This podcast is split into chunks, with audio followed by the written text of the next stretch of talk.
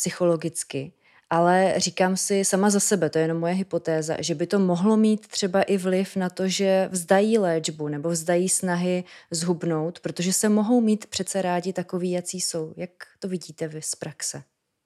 No, já mám podobné obavy, ale musím říct, že bych asi potřeboval nějaký, nějaké vzdělání v tomto, protože tam záleží na těch detailech. Já si mm. myslím, že to doufám, že to není spojeno s tím, že takhle je to v pořádku, takhle to necháme, takhle se budete milovat. Ale je to spojeno s tím, že eh, ten negativní nebo negativistický vztah, já si myslím, že, že není motivací. Mm-hmm. Čili já myslím, že to bude mít nějaký, nějakou jako hlubší a museli bychom asi oba o tom vědět víc, protože ano, samozřejmě nemělo by to vést k tomu, že mám 100 kilo, je mi 20 let, ale je to v pohodě. Není to v pohodě. Prostě když se to neprojeví teď tak, a neprojeví se to za pět let, tak se to projeví za 10 nebo za 15. A e, já se jako lékař nikdy ne, nestyděl říkat, že veškerá zdravotní péče, která je poskytována, tak tu zaplatíme my, já platím péči kuřákům, já platím péči lidem, kteří se přejídají, já platím lidem péči, kteří se, eh, se eh, podnikají nějaké opravdu riskantní aktivity a nikdo jim na to nenapíše regres, jak by měl, aby si to zaplatili pak ty zranění ze svého. A ty prostředky jsou prostě omezené. Jo? Takže já samozřejmě eh, nechci, aby péče o obézní byla placená, ale současně také nechci, aby jaksi do budoucna už se počítalo s tím, že vlastně je to v pořádku, že někteří lidi jsou obézní a že tu péči budou potřebovat. Jo, mm. jestli mi rozumíte. Mm. Čili, čili v tomto smyslu. Ale mm, zase dál si netroufám jít, ta, ta obava tam skutečně je, ale Eh, tím bych nějak jaksi předpokládal, že eh, že tahle, ta, tenhle způsob eh, psychologické podpory je vede k tomu, aby nehubli. A to si douf, myslím, že tak nebude. Mm-hmm. Ono se to totiž velmi snadno dá použít tak, že měj rád své tělo a právě proto mu odlehči, právě proto ho, mu pomoz a zhubni a podnikej něco, buď aktivní. To by bylo samozřejmě ta, ta, ta mm-hmm. dobrá cesta tak doufejme, že takových, eh, takových bude, bude čím dál víc. Eh, pojďme teď zmínit, eh, co patří k největším výzvám současných odborníků na obezitu nebo vědců, kteří se tím zabývají. Co teď aktuálně se nejvíce řeší? No, co, co řeší vědci, hlavně v takovém tom základním aplikovaném výzkumu, to úplně přehled nemám. Jistě se řeší další možnosti léčby, Mm-hmm. To znamená něco, co by alespoň usnadňovalo to hubnutí, pakliže by ho přímo nějakým způsobem nenavazovalo. A je paradoxní, že, jak jsem se zmínil, že v léčbě diabetu se objevují úplně nové skupiny léků, takže některé z těchto skupin mají v sobě už e, účinek že sice mírně, ale přece jenom snižují váhu. Protože klasická léčba, kterou já v zásadě ještě pamatuji, inzulín, vedl k tomu, že sice glykémie, to znamená to číslo, ta koncentrace cukru v krvi klesala, ale pacient tloustl. To bylo inzulín jako takový, ten, ten náš lidský původní, eh, tak eh, mezi svými mnohými účinky má i to, že zlepšuje ukládání tuku. Dneska ovšem nikoho skoro neléč, nebo určitě nikoho neléčíme tím originálním eh, lidským inzulínem, i když ho umíme syntetizovat, ale máme nejrůznější inzulíny, které mají pozměněné vlastnosti a mimochodem diabetici určitě neprotestují, že to je něco proti přírodě. Mhm. Inzulíny, které působí krátce, dlouze, které postrádají některé z těchto vlastností. Ale především postupně jsme se dopracovali k lékům, jejichž účinek na e, zlepšení toho hospodaření s cukrem, no, takzvanou kompenzaci diabetu, je spojen i se snížením. A zase je zajímavé, že vlastně ten podnět přišel od těch chirurgických způsobů léčby, když, si, když se vypozorovalo a díky tomu, že se prostě vedou záznamy, že se to zpracovává do těch studií a pak publikuje, tak vlastně někdy v 90. letech se ukázalo, že ti pacienti, kteří kvůli obezitě podstoupili tzv. bypass žaludku, čili jednu z těch bariatrických operací, a kteří byli diabetici a zhubli, což zhubnou téměř všichni, takže vlastně ztratí ten svůj diabetes. Že prostě přestanou být diabetiky podle těch, těch diagnostických kritérií. A ukázalo se, že tam velkou roli hraje to, že tam u tohoto typu ta potrava ze žaludku jde přímo do začátku nebo do tenkého střeva. Neprochází dvanáctníkem. Dvanáctník je to, co je mezi žaludkem a začátkem vlastního tenkého střeva. Je to také kus střeva, ale má prostě jiné vlastnosti. A když se potom víc bádalo, tak se zjistilo, že v buňkách toho dvanáctníku se vytvářejí látky, které dneska počítáme právě mezi hormony, a které ovlivňují eh, hospodaření s cukrem, zlepšují účinek toho vlastního inzulínu, snižují tu neodpovídavost na inzulín, takzvanou inzulinorezistenci, což je základní problém u toho diabetu typu.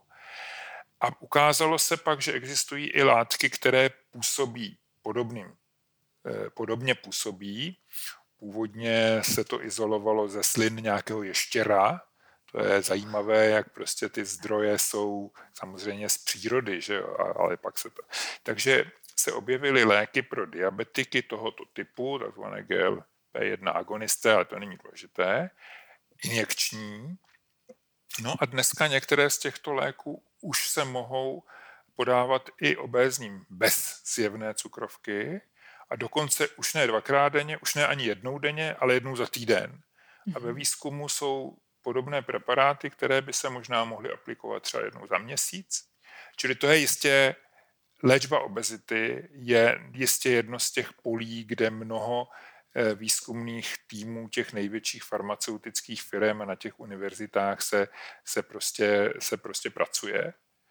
Druhou oblastí jsou léky, které eh, působí eh, na náš mozek, čili ovlivňují ty naše pocity, chuti k jídlu, hladu, uspokojení z jídla. Tam taky máme dostupný jeden preparát ten je o něco méně nákladný než ty injekce, ale obojí teda se pohybuje v řádu tisíců, eh, řekněme, jak, jak říkají ekonomové, nižších tisíců za měsíc, což pro řadu našich pacientů prostě není reálné.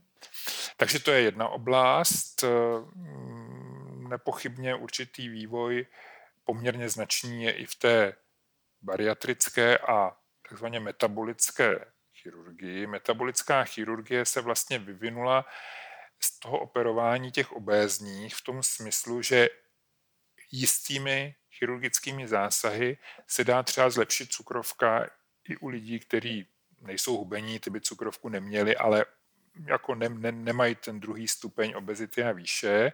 To je velmi zajímavé a tam to jde hodně směrem ještě menší náročnosti, ještě menší invazivity. Mm-hmm. 15 let už nikdo neoperuje obézní tím, že by jim rozříznul břicho. Všecko se to dělá laparoskopicky. V tomto případě to není jenom věc eh, nějakého menšího, eh, menšího eh, jaksi zásahu a to, to je věc, že prostě to vůbec jde. U těch hmm. extrémně obézních prostě otevřená operace, to je boj o život. Že jo? Ne pacienta, ale jako prostě vůbec se tam dostat. Čili laparoskopická technika je naprostý základ, ale dneska už jsou ehm, aspoň v tom výzkumu eh, hodně pokročilé endoskopické metody. Čili všechno je snaha dělat i ty různé bypassy, ty různé zkraty, dělat vlastně zevnitř střeva. Zevnitř střeva stáhnout ten žaludek a zmenšit ho. A ne, že se k němu laparoskopicky přes dutinu břišní nějakým způsobem dostaneme. Eh, není to v praxi, ale ty studie, pokud dneska ta studie má něco dokázat, tak to samozřejmě musí být stovkové, tisícové soubory, takže to je, to je jako další oblast, eh, o které, o které vím. No. Ale jak jsem říkal už před chvílí, kdybychom věděli, proč někteří lidé mají větší eh, tendenci dělat si ty zásoby. Dělat si zásoby energie, když jí je dostatek, to je přirozené, o tom jsme se bavili.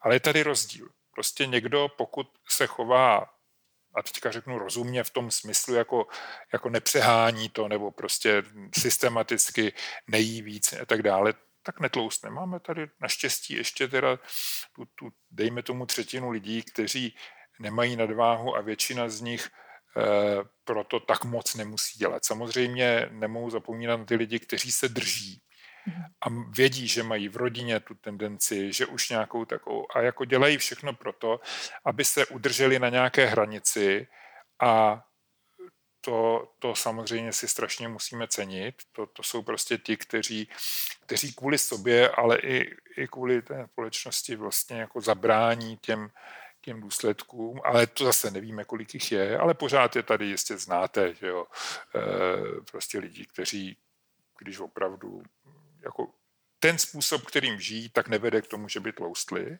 Mm-hmm. I když statistiky říkají, že samozřejmě s pokračujícím věkem průměrný, průměrný občan že jo, přibere tolik a tolik a tak.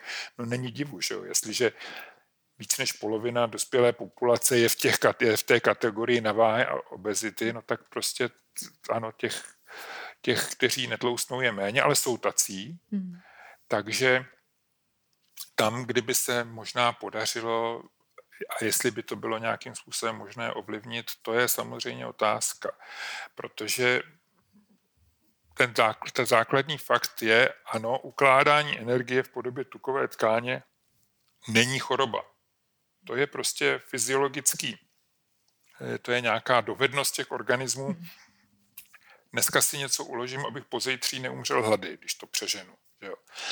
A teď nemluvím samozřejmě o těch eh, živočišních druzích, kteří si eh, dělají ty zásoby, eh, proč jsou to ty zimní spáči, nebo v zimě nemají ten zdroj energie, nebo, nebo tučňáci zahřívají, tatínkové zahřívají ty, ty, ty, ty, vaj, ty, ty, ty vajíčka že jo, v těch 60 stupňových mrazích, mrazech v té Antarktidě, než jim úplně roztaje.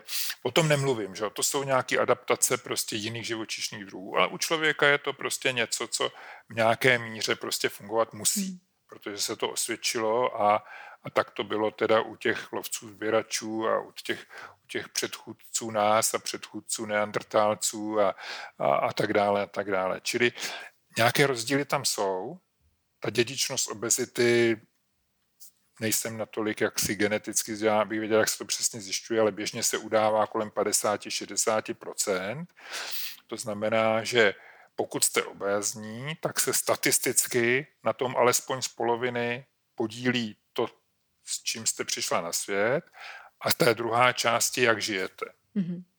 A ten poměr asi je otázka jak při nějakých mm, vědeckých přístupů, ale t- tak to je. Čili ano, podobně pokud obézní člověk e, má jednoho z rodičů, oba rodiče diabetiky, tak je skoro stoprocentní, že jako obézní ten diabetes druhého typu prostě mít taky bude jenom otázka, kdy mu tu zvýšenou glykémii změří, protože diabetes je onemocnění, které se vyvíjí 10-15 let před tím, než to tomu člověku někdo, někdo řekne. Nebo než si učí ten glukometr, udělá si glykémii sám a zjistí, že to neukazuje 5,4, ale 10. Že? Nebo víc. Páni. Ale to už bychom se dostali do toho. Čili to by bylo, to by bylo jaksi asi docela průlom, kdyby tímto směrem se možná pak mohlo nějak ovlivnit, protože zatím se v tomhle nějaký, nějaký velký cíl mezi těmi ohroženými a mezi těmi, kteří by teda stloustli, kdyby za to dostávali peníze, tak jako, jestli mi rozumíte, jo, vykrmit se může každý, ale, hmm. ale prostě u někoho to, to přijde dost draho, jak já říkám. Tak zatím, zatím nevím o tom, že by v tomhle se nějaký, nějaký průlom udělal. Mm-hmm. Pojďme teď k otázce, kterou dostávají všichni naši hosté a to je eh, ohledně nějakého vynálezu, který byste si mohl objednat. Tak kdybyste měl tu možnost, jaký vynález by to byl? No, eh, v tom smyslu jako nějakého přístroje, nebo tak si nedovedu představit, že by něco mohlo, mohlo být, co by zásadně změnilo, ale, ale určitě bych si přál, aby, aby byl větší pokrok v tom poznání, proč někteří lidé tak snadno tloustnou a jiní ne. A pak by samozřejmě bylo hezké to neškodné šidítko, které bychom jim nabídli místo, místo toho, místo toho, oblí, místo toho ne oblíbené jídlo může být samozřejmě naprosto vhodné a zdravé, ale místo toho ne, ne, nevhodného jídla, tak bychom jim nabídli teda něco, co by jim udělalo stejně dobře, tak to by bylo teda prima, a, eh, ale eh, já mám pocit, teď si to nepamatuju úplně přesně, ale někdy na začátku 20. století eh, přišli s tím, že budou závislost na hašiši léčit heroinem nebo tak nějak to bylo a diktologovým se asi ježí teď vlasy, co to vykládám, ale tak přibližně to bylo a, a samozřejmě to dopadlo tak, jak to dopadlo, že se teda jedna droga nahradila ještě horší drogou. Mm-hmm. Jo? Ale kdyby tedy bylo něco, co by toho člověka odměnilo bezprostředně za to, že dodržuje tu stravu a, a, a tak dále, tak to si myslím, že to bych nebyl proti. To už by byla možná i ta Nobelovka jistá já bych ji přál dotyčnému výzkumnému týmu. No. Dneska je problém vybrat toho jednoho člověka, mm-hmm. komu to mají dát. Že jo? To, je, to je vždycky problém. E, nám jeden e, pan doktor, který se věnuje dějinám medicíny, píše do časopisu lékařů českých e, postupně všechny nobelisty, tak jak teďka je někdy v polovině 80. let, takže doufám, že mu to vydrží. Eh, a eh, dneska je problém, že jsou to prostě týmy. Že jo? Když mm-hmm. jsou nějaké jako opravdu velké studie, třeba přelomové, tak eh, a v takových těch opravdu nejrenovovanějších časopisech lékařství vychází, tak ty autorské týmy to ani nemůžou tisknout hnedka po titul, protože to by ten článek začínal na stránce 4, že jo? takže potom na konci je prostě těch 58 nebo 120 autorů, kteří se podíleli jako ti investigátoři v těch, v těch studiích a tak dále. Jo? A nebo, nebo je to tak jako sporné, kdo vlastně byl lepší, že jo? Proč, proč nedostal nikdo Nobelovu cenu za, za objev toho HIV, hmm. protože jak ty francouzi, že jo, tak ti američani si myslí, že oni byli, že oni byli ty první, že jo. Tak jako pak se to dává tak jako na půl, no ale to už jsem hmm. se dostal někam jinam, takže ať by tu Nobelovu cenu dostal kdokoliv, tak tahle by byla jistě, jistě vítaná, zasloužená, no. Mm-hmm. Já vám pro teď děkuji za báječné povídání a vy, kteří s námi chcete zůstat ještě o chvilku déle, tak zaměřte na Patreon vědárny, kde bude zbytek tohoto rozhovoru. Děkujeme za pozornost. Za celý tým Dokumentum Institutu děkuji vám všem, kteří jste doposlouchali nebo dokoukali až sem a strávili s námi svůj čas. Budu moc ráda, když mi prostřednictvím sítí Dokumentum Institutu napíšete, jak se vám vědárna líbila, čeho byste chtěli více, čeho méně, na jakého hosta byste se rádi podívali nebo kterého byste chtěli ve vědárně slyšet. Budeme rádi, když nás podpoříte lajky, komentáři nebo odběrem. Pokud chcete být součástí vzniku vědárny, zaměřte na náš Patreon, kde najdete různé možnosti, jak se můžete zapojit. Jakýkoliv příspěvek nám pomůže vytvářet pro vás lepší obsah, vyspovídat více hostů a celkově posouvat vědárnu dál. Těším se na slyšenou nebo na viděnou u dalšího dílu Vědárny a ať se děje cokoliv, buďte zvědaví.